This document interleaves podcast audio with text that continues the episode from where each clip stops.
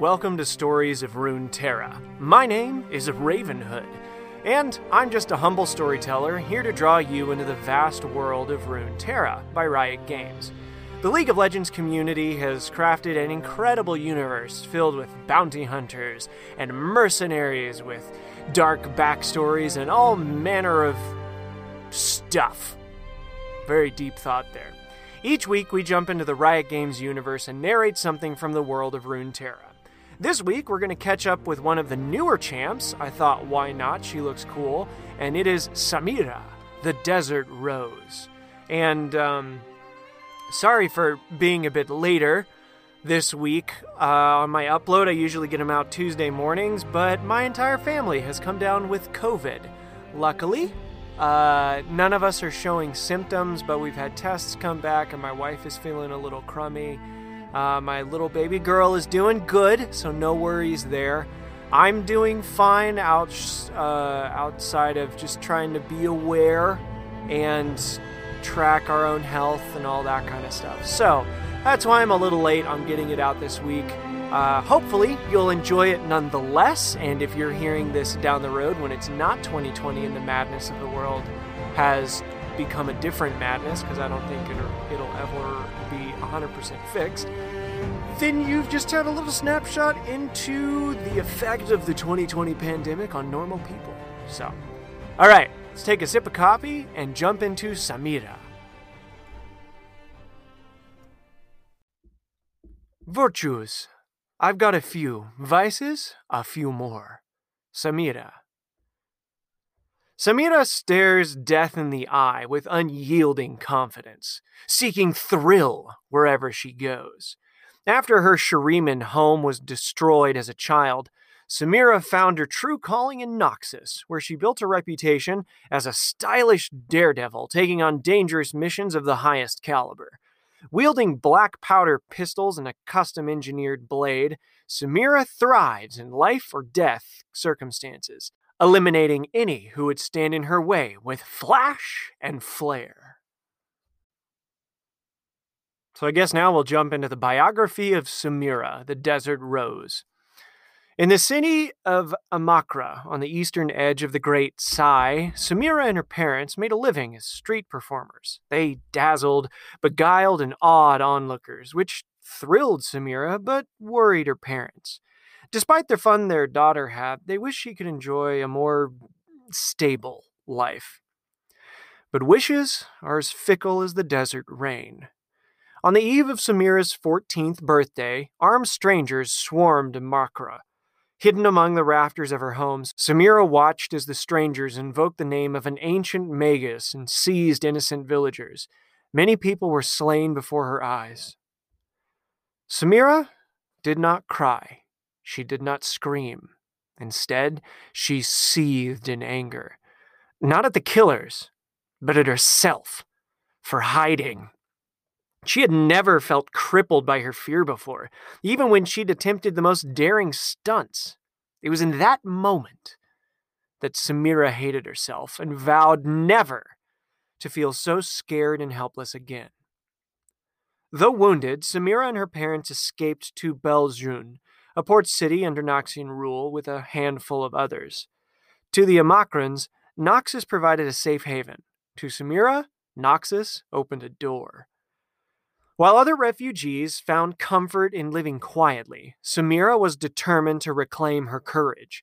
She took to the streets alone since her parents, weary and injured, could not. Performing was no longer a job, it was her stage to be fearless. She outdid herself with every stunt, even when no one bothered to look, but it was still not enough to support her family. That's when Samira stumbled upon a call to join a Noxian war band. Drawn to the excitement and the financial resources it would provide, she enlisted. Her physical prowess amazed her peers. Deft with a blade and sharp with her aim, Samira reveled in her raw athleticism, excelling in combat, but faltering in discipline. After two years of training, her recklessness frustrated her commanding officers, save for one Captain Indari. A former saboteur, Indari valued Samira's fearlessness and offered her a position in her private warband. a specialized unit charged with missions that were deemed too perilous for standard military personnel. Hungry for the dangers it promised, Samira agreed without hesitation. She fully embraced Noxian culture, finding her own strength and style amid life and death shootouts and breathtaking sword fights. In her free time, Samira regaled her family with stories of her tattoos, each representing only her most unforgettable feats. To her, what mattered most was challenging herself to turn danger into thrill and thriving off of the constant risk that made her feel truly alive. On orders from the capital, Indari's unit found themselves on the Racroon Plains, sent to crush a secessionist uprising. As the warband located the enemy stronghold and approached the rebel leader, the fortress exploded. Samira dove headfirst into the chaos as the structure collapsed, permanently injuring her right eye. Feeling neither scared nor helpless, she wasted no time in recovering Indari, who had sustained a more serious injury. The captain could no longer move her legs. Indari, frustrated at her failure as their leader, disbanded the unit upon the return of its survivors. Discharged, and with no other opportunities rousing her interest, Samira drifted back home to Belzhun, but it was no longer a lifestyle she could endure. Samira returned to the Noxian capital and located Indari. She believed her former captain understood her craving for challenges in ways that no one else could, and wanted to make use of Indari's connections in the military and noble houses. She proposed they team up again in a new partnership, where Indari could operate behind the scenes and find Samira high stakes mercenary work. Reluctantly, Indari agreed, but it left her former protege alone with no field support. And Samira couldn't have been happier.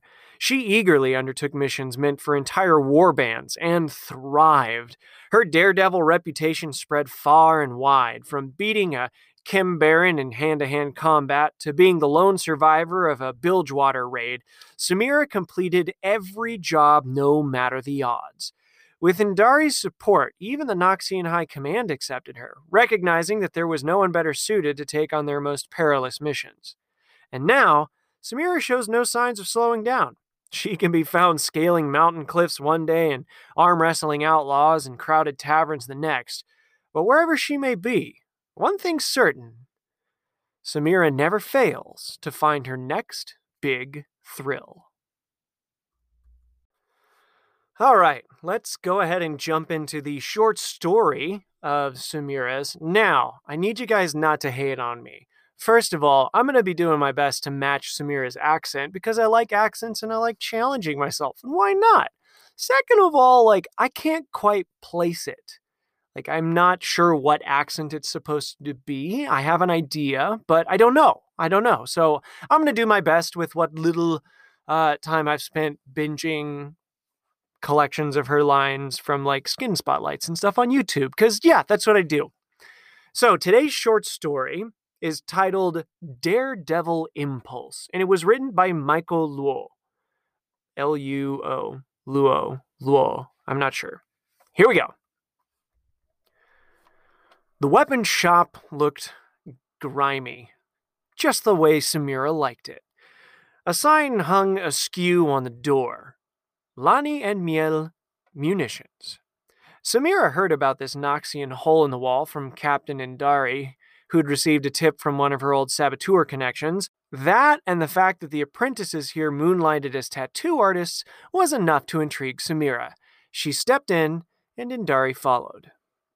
The captain didn't need to tag along, but it wasn't like Samira could tell her otherwise. Inside, Samira smelled molten iron and saw tools rarely found in Noxian armories. A chirpy woman with two labret piercings wielded Zaunite brass, while her partner, a woman built like an ox, cleaned a hex carbine. Tattooed apprentices helped wherever they could. How much coin do you wasting today? Indari asked adjusting the hand rims of her wooden wheelchair. Her voice carried the strength of many decades in service to the Empire, and years ago her disapproval would have stung. Now, annoying the captain was just a bonus. Not as nearly as much as I'd like to. Samira saw two pistols displayed in glass. One had the color of charcoal, and the other was a revolver, sleek and silver. Both contained untested Zaunite innovations. These as easy as the hands as they are on the eyes? Samira asked. Oh, they're the best we've got, the welder shouted. Miel and I made them with the materials imported from back home. My home, that is. It'll cost you a fortune. Samira threw a sack of coins on the counter. Behind her, Indari crossed her arms. Spanish. That's the whole payout from your last mission. Samira smiled.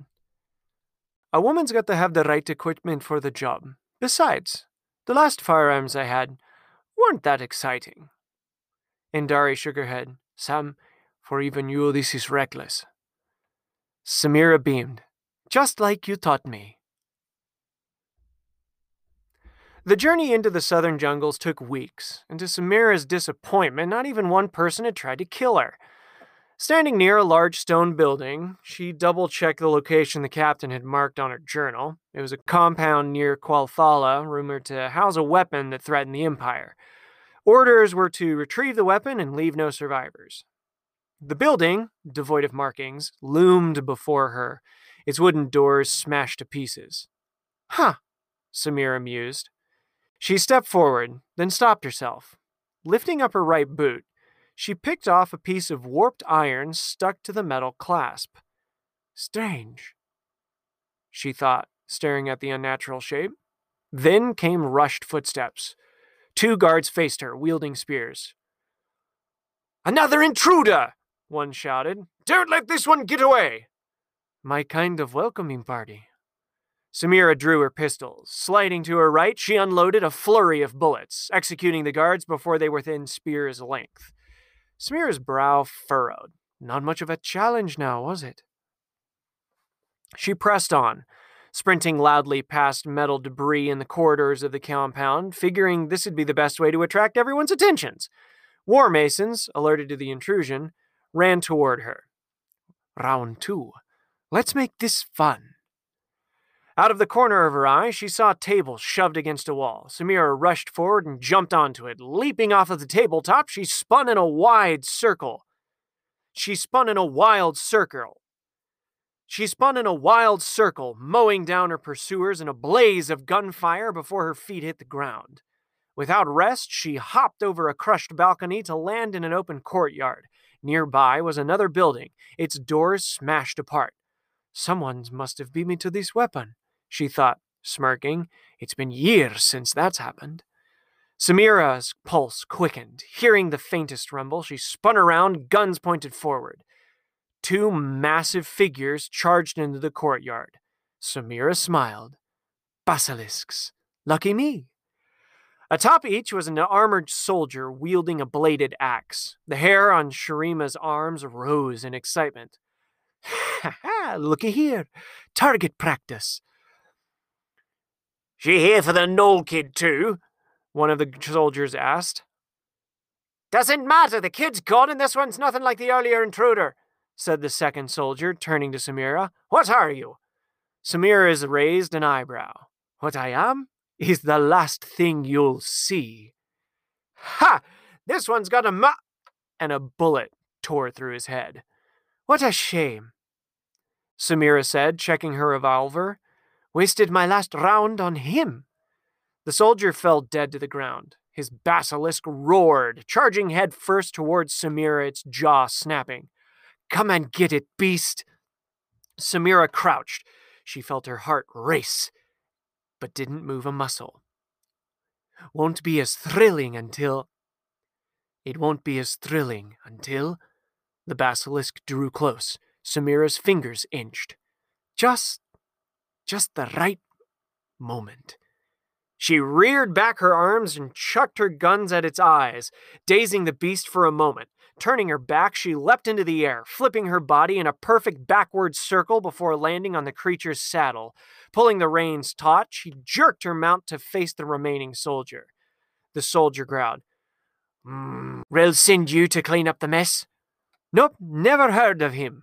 Noxus sent me, Samira answered, enjoying her foe's confusing. Sometimes I'm sent to save the strong, other times, her eyes locked with the soldier's, to cull the weak. Enraged, the soldier forced his mount forward. Samira loosed her grip and whispered, Go. Her basilisk lurched forward to meet the other rider. He came at her with his axe held high, aiming for her neck. Common mistake. Samira arched her back as her mount met his, dodging his slash and unsheathing her sword in one swift motion. With a crescent swing, she struck her blade at his stomach. The soldier roared. That won't work with this armor. Darling, I don't work. I slay. Samira pumped the slide barrel attached to the dull edge of her blade and pulled the trigger. Black powder burst out from behind her sword, forcing the blade forward to break open the soldier's armor. With an excited yell, she split his torso apart before leaping off of her mount to land on her feet, smoke billowing off of her sword. Both basilisks, now riderless, stood still. Samira cut their saddles off. As the beasts fled to their freedom, she kicked the dead bodies aside and retrieved her empty pistols. On the other side of the courtyard, a crumbling stairway spiraled downward beyond the building's smashed doors. Samira followed it to the remains of a stone prison cell. Warped pieces of metal were scattered everywhere, and the front door was destroyed while the back of the wall was torn asunder, leaving a gaping hole that tunneled out into the jungle. Ha! Huh. What were they keeping in here? Samira walked around the space, examining the destruction. Split between Split by jagged shards of metal was a small cot fit for a child. Shrugging, she took a seat, reached into her pocket, and pulled out a flask. With her boots resting on the wreckage, she leaned back and raised the flask high into the air. Congratulations, weapon! Hmm, whatever, or whoever you are, you've got my attention.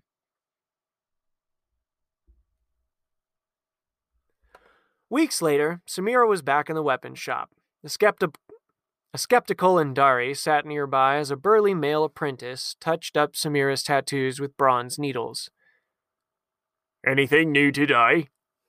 Ah, nah, not quite thrilling enough, but something dangerous is on the way, so leave some space. Indari rolled her eyes. So, how are they? Exquisite, I'll be playing with these for a while. Wow, Indari said, feigning admiration. The Great Desert Rose, reusing guns? Life's full of surprises. Samira placed a handful of coins on the counter before walking out. Keep the missions coming, Captain, she said with a salute. You know where to find me. Indari wheeled after her. What do you mean? I know where to find you. Last time you were jumping some remote cliff in Shurima. My scouts nearly died trying to locate you. But Samira was already gone.